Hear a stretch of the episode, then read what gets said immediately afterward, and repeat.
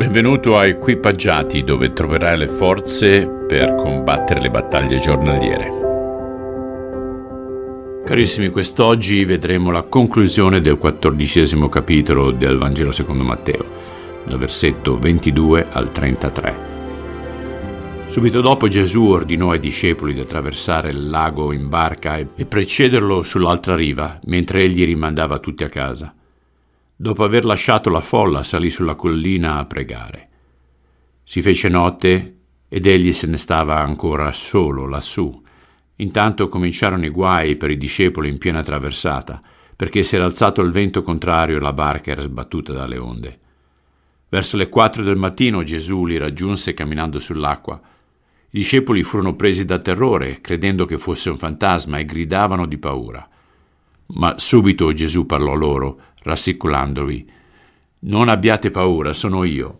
Allora Pietro lo chiamò, Signore, se sei davvero tu, dimmi di venire da te camminando sull'acqua. Va bene, disse il Signore, vieni. Pietro allora scese dalla barca e cominciò a camminare sull'acqua verso Gesù. Ma quando vide intorno a sé le onde così alte, ebbe paura e cominciò ad affondare nell'acqua. Salvami, Signore, gridò. Subito Gesù stese una mano e lo afferrò. Uomo di poca fede, gli disse, perché hai dubitato? Appena furono risaliti in barca, il vento cessò. Allora gli altri rimasti nella barca si inginocchiarono davanti a Gesù, esclamando, Tu sei davvero il figlio di Dio. La maggior parte di noi riconosce questo racconto e le deduzioni che possiamo trarne, però mentre lo leggevo stavo pensando perché il subito dopo che in greco è tradotto immediatamente. C'era un pericolo?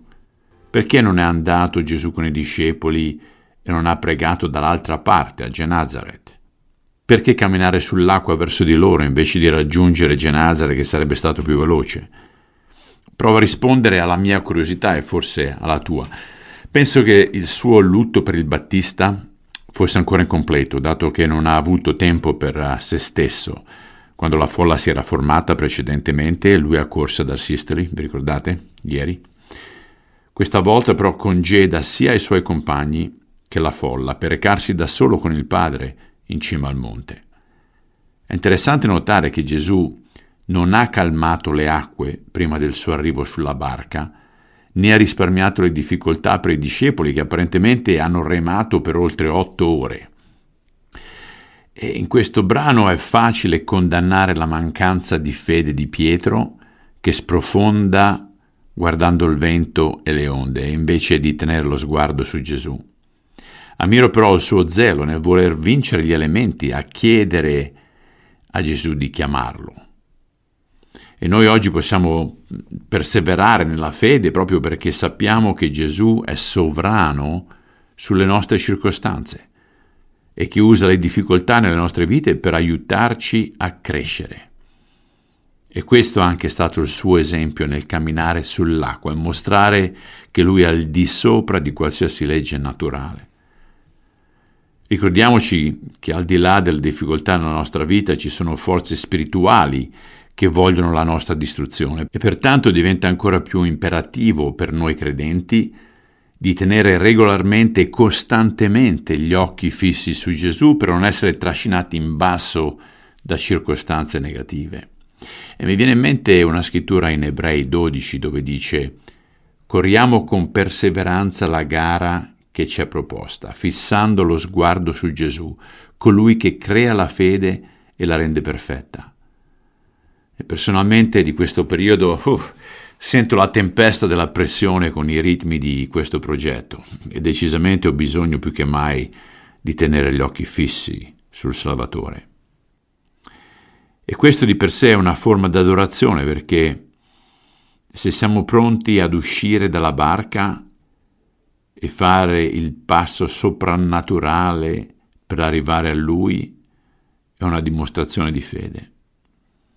Quanti di noi hanno stagioni di dubbi e paure e a volte stanno lottando con le preoccupazioni e forse qualche ascoltatore addirittura è disperato in questo momento. A volte le tempeste della vita ci portano al punto come Pietro in cui gridiamo Signore, salvami.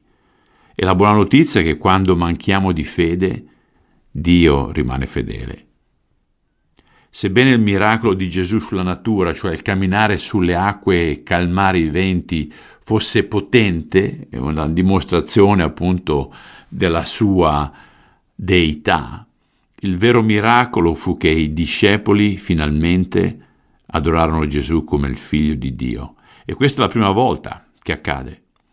Finalmente, dopo tutti questi miracoli, erano convinti della sua identità divina. E possiamo dire lo stesso di noi. La nostra adorazione del Signore diventa più intensa e sincera quando l'abbiamo visto compiere qualcosa di impossibile nelle nostre vite. La nostra sicurezza in questo mondo, però, non si basa sulla forza della nostra fede, ma sull'oggetto della nostra fede. Attenzione, la nostra, ve lo ripeto, la nostra sicurezza in questo mondo non si basa sulla forza della nostra fede, ma sull'oggetto della nostra fede, cioè Cristo.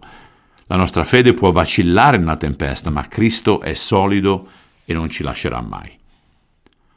Quando Gesù diventa tutto ciò di cui hai bisogno, allora è tutto ciò che adorerai.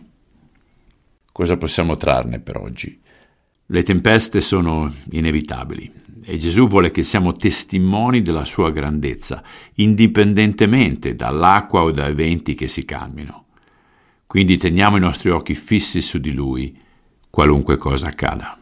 Signore, sembra strano che i discepoli non abbiano capito chi tu fossi mentre distribuivano i pani e i pesci. Però un tratto, quando tu sei apparso camminando sull'acqua, finalmente si sono resi conto della tua identità. E penso che anche noi a volte nella nostra vita vediamo dei miracoli che accadono e cerchiamo di darne giustificazioni naturali, finché finalmente c'è un qualcosa di eclatante che ci colpisce. E prego che questo accada a ognuno di noi che ascolta questo programma, affinché si possa veramente dire tu sei l'unica cosa di cui ho bisogno. Te lo chiediamo nel nome di Cristo. Amen. Cari amici, ci risentiamo settimana prossima. Ciao.